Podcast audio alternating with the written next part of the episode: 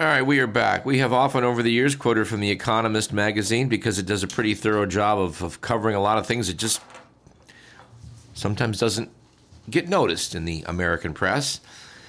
The Economist tends to be a very conservative magazine. It's business-oriented, which I think would make a lot of people skeptical about the magazine when it puts a cover story out, as it did in its April 8th issue, titled What America Gets Wrong About Gender Medicine. We've been sitting on this piece for a while, and today's the day we're going to, I think, jump into it. Now, I know that some of you are going to take issue with what you're about to hear, but airing different opinions and talking about them is what we need more of in America and everywhere. And I think we need to hear what this British publication has to say. I think they've gotten this pretty much right. You may disagree, but nevertheless, let's take a look at what they said. Under the editorial, The Dangers of Gender Medicine, The Economist said, for many Americans, the great tragedy of trans rights is the story of how Republican governors and state legislatures are stigmatizing some of society's most put-upon people, all too often in a cynical search for votes. This newspaper shares their dismay at these vicious tactics. In a free society, this is not the government's place to tell adults how to live and dress, which pronouns to use, or what to do with their bodies. However, nestled within that first tragedy appears to be a second, this time a tragedy of good intentions. On different sides of the Atlantic, medical experts have weighed the evidence for the treatment of gender dysphoric children and teenagers, those who feel intense discomfort with their biological sex. This treatment is life-changing and can lead to infertility. Broadly speaking, the consensus in America is that medical intervention and gender affirmation are beneficial and should be more accessible. Across Europe, several countries now believe that the evidence is lacking, and such interventions should be used sparingly and need further study. Notes The Economist, the Europeans are right. The number of children and teenagers diagnosed with gender dysphoria in America has soared. One estimate found that there were 42,000 new diagnoses in 2021. 3 times the amount in 2017. Gender-affirming care, as America understands it, stipulates counseling, which can lead to puberty-blocking drugs and subsequently cross-sex hormones, testosterone for girls, estrogen for boys. In one estimate, in 10% of cases. Occasionally, there may be mastectomies, and very rarely, in the under 18, the construction of ersatz genitals from flaps of skin or pieces of bowel. The goal is to align the patient's body with the way they think about themselves. Proponents say that the care is vital to the well-being of dysphoric children. Failure to provide it, they say, is transphobic and risks patients killing themselves. The affirmative approach is supported by the American Academy of Pediatrics and most of the country's main medical bodies. I want to editorialize myself at this point that I've seen the actions of the American Academy of Pediatrics over the decades, and I often find them to be, well, let's just say, controversial. Notes The Economist. Arrayed against those supporters are the medical systems of Britain, France, Finland, Norway, and Sweden, all of which have raised the alarm, describing the treatments as experimental and urging doctors to proceed with great medical caution. There is growing concern that if teenagers are offered this care too widely, the harms will outweigh the benefits. Skipping ahead in the editorial, America's professional bodies acknowledge the science is of low quality, but they have a duty to alleviate patients' mental anguish. Some patients suffer regret in all medical procedures, from knee surgery to liposuction, and they observe that the most shocking allegations about poor treatment are only anecdotes. Speaking on American radio last year, Rachel Levine, Assistant Secretary for Health and a pediatrician, was very clear, saying, quote, there is no argument among medical professionals about the value and importance of gender-affirming care, unquote, to which I would say, well, no, not all medical professionals, I'm sorry. That is not correct, Dr. Levine, said The Economist, in the wake of the claim that there's no argument among medical professionals, except that there is. When medical staff raise concerns that teenage girls may be caught up in a social contagion, say, or that some parents see transition as a way to have a straight daughter rather than a gay son, they've been vilified as transphobic and in some cases suffered personal and professional opprobrium. Medical science is not supposed to work this way. Treatments are supposed to be backed by a growing body of well-researched evidence that weighs the risks and benefits of intervention. The responsibility is all the heavier when treatments are irreversible and the decisions about whether to go ahead are being taken by vulnerable adolescents and their anxious parents. What to do? To some, the uncertainties that surround medical interventions are grounds for outright ban. In fact, the lack of evidence cuts both ways. Perhaps, when proper trials are complete, their proponents will be proved correct. The right policy is therefore the one Britain's NHS and the Karolinska Institute in Sweden seem to be working toward. This would be to promote psychotherapy and reserve puberty blockers and cross-sex hormones for a system in which patients would almost always be enrolled in a well-run clinical trial. They concluded by saying, ideally, American regulators would insist on trials too. If the culture war puts that compromise out of reach, professional bodies should uphold their own protocols by welcoming whistleblowers and advanced science, by calling on patients to be in trials. Sometimes there will need to be protests against illiberal laws. After all, they should not add to the tragedy. Now, in the briefing section of the magazine that gets into the nuts and bolts of this discussion, to quote from the piece, Prisha Mosley was 17 when she was first given testosterone in the clinic in North Carolina after she had declared to her parents that she was a boy. She had struggled through her teen years with anorexia and depression after a sexual assault. Luka Hein had both breasts removed as a 16-year-old in Nebraska. Chloe Cole in California was a year younger when she had her double mastectomy. She had been on testosterone and puberty-blocking drugs since 13, also after a sexual assault. Notes the magazine, all three girls were experiencing gender dysphoria, a feeling of intense discomfort with their own sexed bodies. Once a rare diagnosis, it has exploded over the past decade. In England and Wales, the number of teenagers seeking treatment at the Gender Identity Development Service, GIDS, the main clinic treating dysphoria, has risen 17-fold since 2012. An analysis by Reuters, based on data from Komodo, a health technology firm, estimated that more than 42,000 American children and teenagers were diagnosed in 2021, which, as we just said a moment ago, was 3 times the count of 2017. Komodo's data suggested that about 5,000 teenagers were prescribed puberty blockers or cross-sex hormones in America in 2021, double the number in 2017. It's noted this treatment is controversial in many countries, but in America, above all. It has become yet another front in the culture wars. Many on the left caricature critics of gender-affirming care as callously disregarding extreme distress and even suicides among adolescents with gender dysphoria in their determination, quote, to erase, unquote, trans people.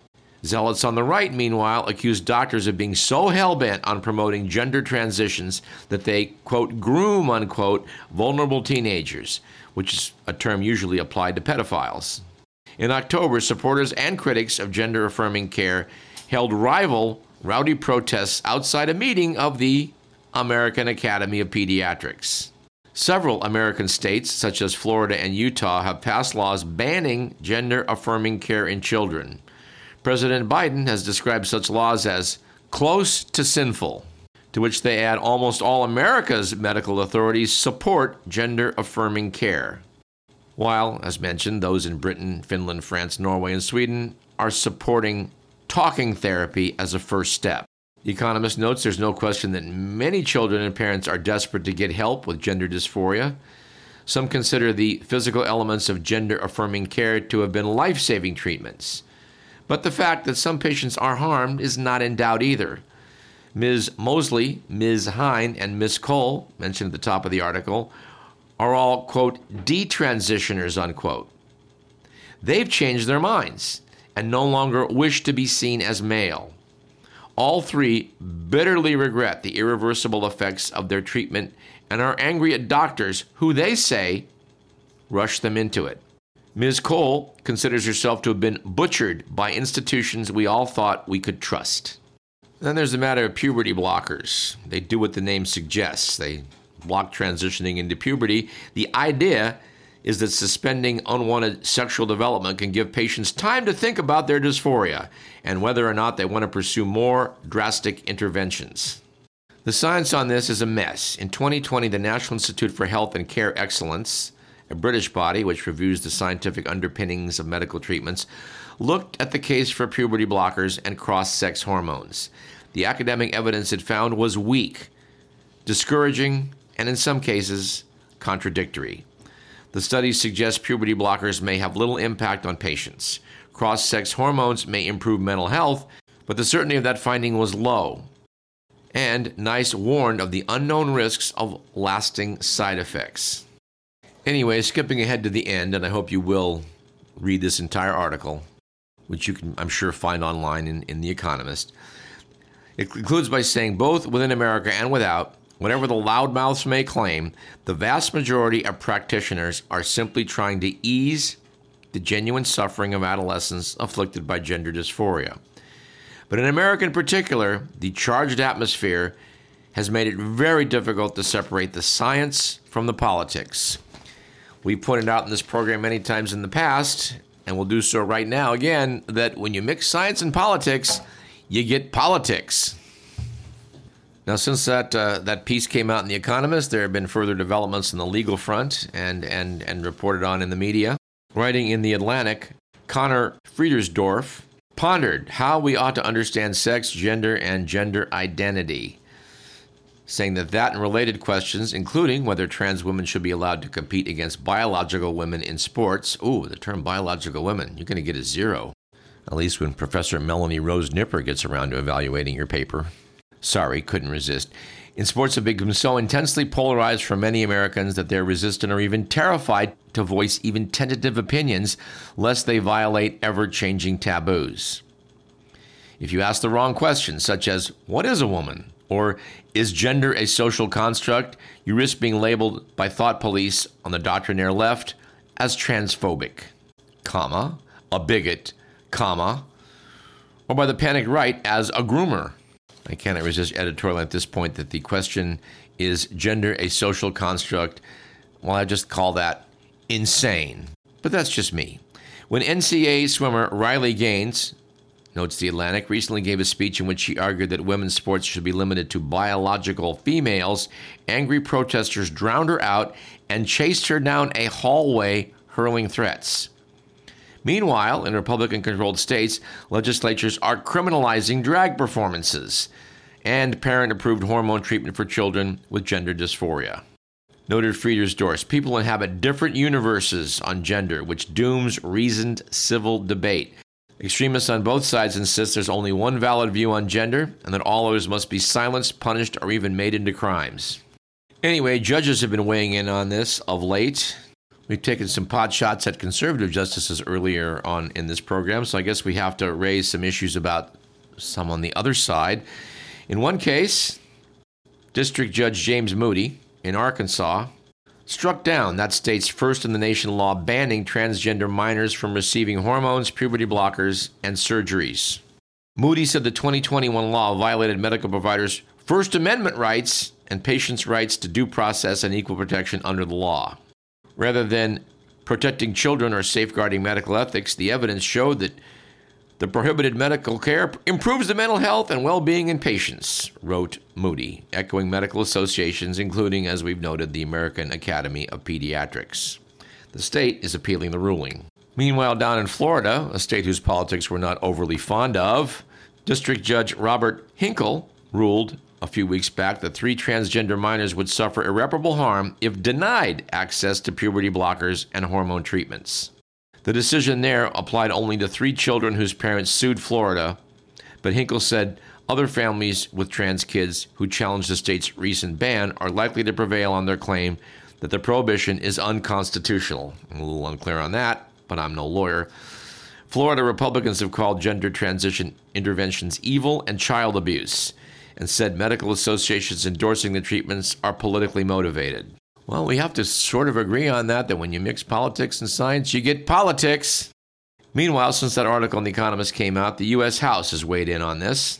The bill, approved by a 219 to 203 party line vote, noted that transgender athletes whose biological sex assigned at birth was male would be barred from competing on girls' or women's sports teams, at least at federally supported schools and colleges. And yes, I'm a little bit shocked that this was a vote along party lines. Every single Republican in the House thought this was a good idea, and every single Democrat in the House voted against it. Holy mackerel. Supporters framed this bill as a vote supporting female athletes disadvantaged by having to compete against those whose gender identity does not match their sex assigned at birth, to which we would add, and all those who went through puberty as a male. Opponents criticized the bill as ostracizing an already vulnerable group merely for political gain. The sponsor, Representative Greg Steube of Florida, highlighted the case of Emma Wayland, a resident in her district, and a 2020 member of the Olympic swimming team who finished second in the NCAA women's 500-yard freestyle last year. She was defeated by Lia Thomas, who had competed just 3 years earlier on the University of Pennsylvania men's swimming team before joining the women's team. Said Staub, the integrity of women's sports must be protected. Democrats said every child, regardless of gender identity, deserves the opportunity of being on a team, and that preventing competitors from doing so sends the message that they don't matter. All right, and to conclude this discussion, or at least in part, because we're going to return to it in the future, I want to cite a New York Times article by Michael Powell, which was sent to us by a listener. Article titled, What Lia Thomas Could Mean for Women's Elite Sports, starts off by noting the women at Princeton swim team spoke of collective frustration edging into anger. They had watched Lia Thomas, a transgender woman who swam for the University of Pennsylvania, win meet after meet, beating Olympians and breaking records. Last January night, the team met with Robin Harris, executive director of the Ivy League's Athletic Conference. Harris had already declared her support for transgender athletics and denounced transphobia. In an interview, she said she replied she would not change the rules in mid-season. The swimmers, several of whom described their private meeting on conditions of anonymity, detailed the biological advantages possessed by transgender women athletes. To ignore these, they said, was to undermine a half-century fight for female equality in sports. Notes the article, the battle over whether to let female transgender athletes compete in women's elite sports has reached an angry pitch. The hard-fought-for right of women to compete in high school, college, and pro sports versus a swelling movement to allow transgender athletes to compete in their chosen gender identities. It's noted that although the number of transgender athletes on top teams is small, the precise count is elusive, as no major athletic association collects such data. Weighing in on this is Olympic champion runner and the head of World Athletics, Sebastian Coe, and the organization governs international track. He speaks of biological differences as inescapable. Gender, he said recently, cannot trump biology. Lia Thomas herself has chosen silence. In March, after she won the 500-yard freestyle at the NCAA Women's Championship in Atlanta, she skipped the news conference, saying later, I'm not a man, I'm a woman, so I belong on the women's team. It's noted that even the nomenclature is contentious. Descriptive phrases such as biological woman and biological man might be seen as central to discussing differences in performance. Many trans rights activists say such expressions are transphobic and insist biology and gender identity are largely social constructs. To which I would say, some trans activists try to silence critics, whom they derisively call TERFs, which stands for Trans Exclusionary Radical Feminists. Martina Navratilova, former tennis champ, argues that transgender female athletes possess insurmountable biological advantages. So I'm a TERF. Okay, that's the way you want to go, she said recently. I played against taller women, I played against stronger women, and I beat them all. But if I faced the male equivalent of Lia in tennis, that's biology. I would have not had a shot, and I would have been livid. The article notes there's a great debate in science, citing Dr. Michael Joyner, doctor at the Mayo Clinic in Rochester, Minnesota, who studies the physiology of male and female athletes. He notes that since prepubescent girls grow faster than boys, they have a competitive advantage early on. Puberty washes that away. You see the divergence immediately as the testosterone surges into boys, said Dr. Joyner. There are dramatic differences in performance. Let's take a look at that, what it means in the case of Lia Thomas. When Thomas entered women's meets, she rose substantially in national rankings. Among men, she ranked 32nd in the 1,650-yard freestyle. Among women, she ranked 8th. She'd ranked 554th in the men's 200-yard freestyle and tied for fifth place in the race at the Women's 2022 NCAA Championship. She ranked 65th in the men's 500-yard freestyle, but won the title as a female. Said Dr. Ross Tucker, a sports physiologist who consults with World Athletics, Lia Thomas is a manifestation of scientific evidence. The reduction in testosterone did not remove her biological advantage. And really, it's quite an advantage. The piece notes that the sprinter Allison Felix won the most world championship medals in history. But her lifetime best in the 400 meters was 49.26 seconds. In 2018, 275 high school boys ran faster. Renee Richards, who was a pioneer among transgender athletes, an ophthalmologist and accomplished amateur tennis player, played in the U.S. Open and ranked 13th in the men's 35 and older division. She transitioned in 1975 at age 41, joined the women's pro tennis tour at age 43, which is ancient in athletic terms, and then made it to the doubles final at Wimbledon and ranked 19th in the world before retiring at 47. Richards has said she no longer believes it is fair for transgender women to compete at the elite level, saying, quote, "I know if I'd had surgery at the age of 22 and then at 24 went on the tour, no genetic woman in the world would have been able to come close to me. I've reconsidered my opinion." And here's the number one ranked female tennis player in the world, Serena Williams, speaking about this on David Letterman. Actually, it's funny because Andy Murray, he was been joking about myself and him playing a match. And I'm like, Andy, seriously, like, are you kidding me? Because for me, tennis and men's tennis and women's tennis are completely almost two separate sports. So I'm like, if I were to play Andy Murray, I would lose 6-0, 6-0 in 5 to 6 minutes, maybe 10 minutes. Because, it's true. It's true. Honestly, it's a completely... Really?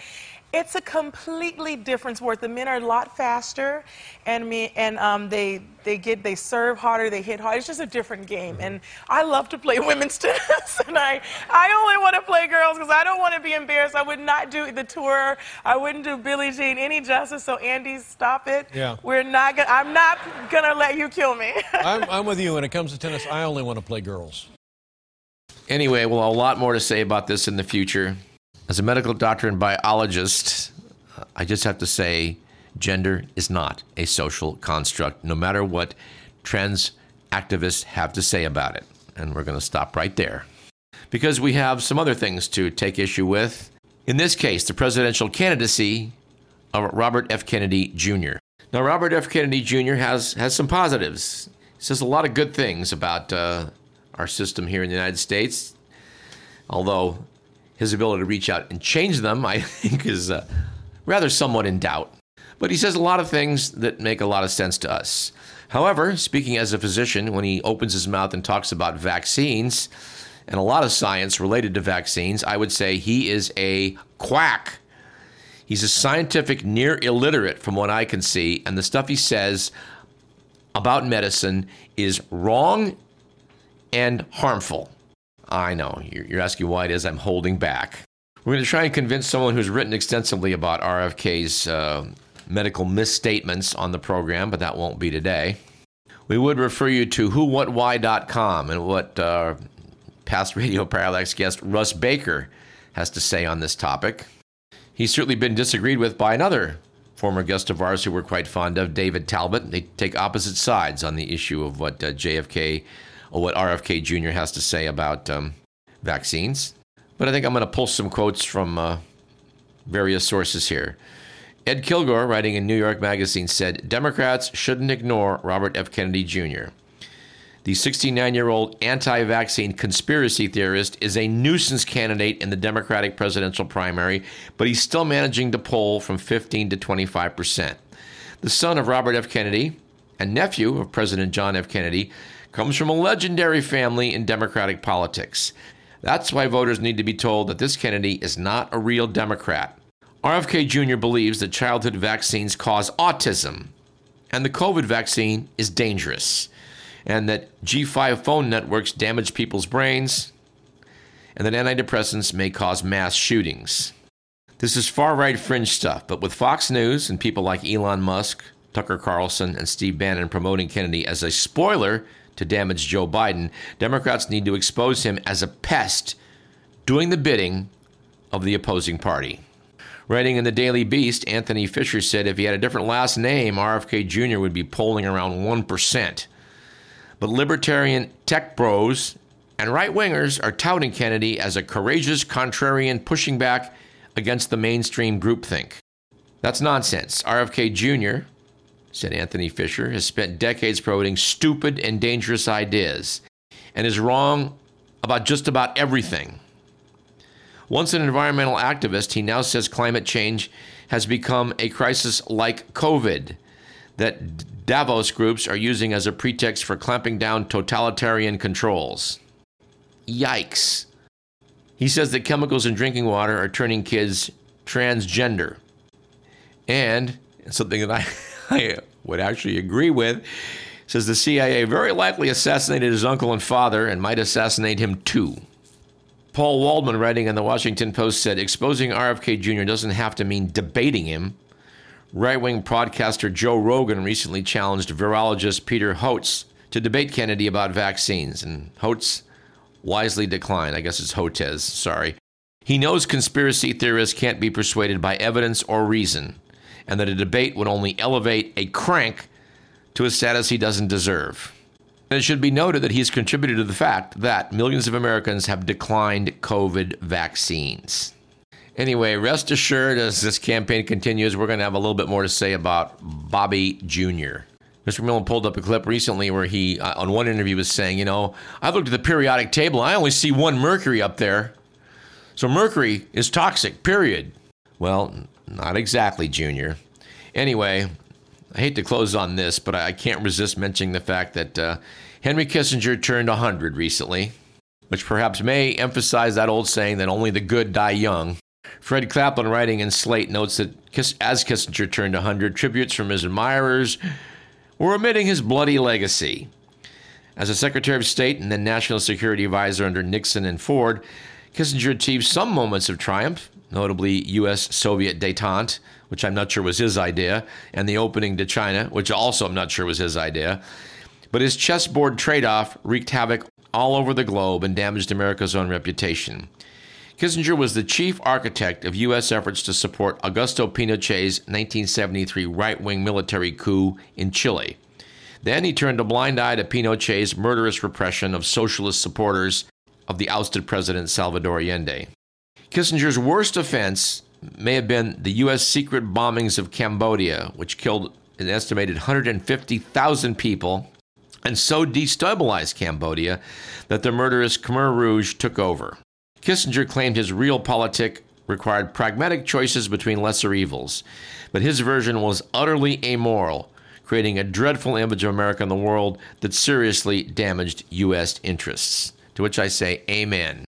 I hate to end on that note, but I'm gonna. This program was produced by Edward McMillan. You've been listening to Radio Parallax. I'm your host, Douglas Everett. And thanks, Guy, for sitting through this. We'll see you soon.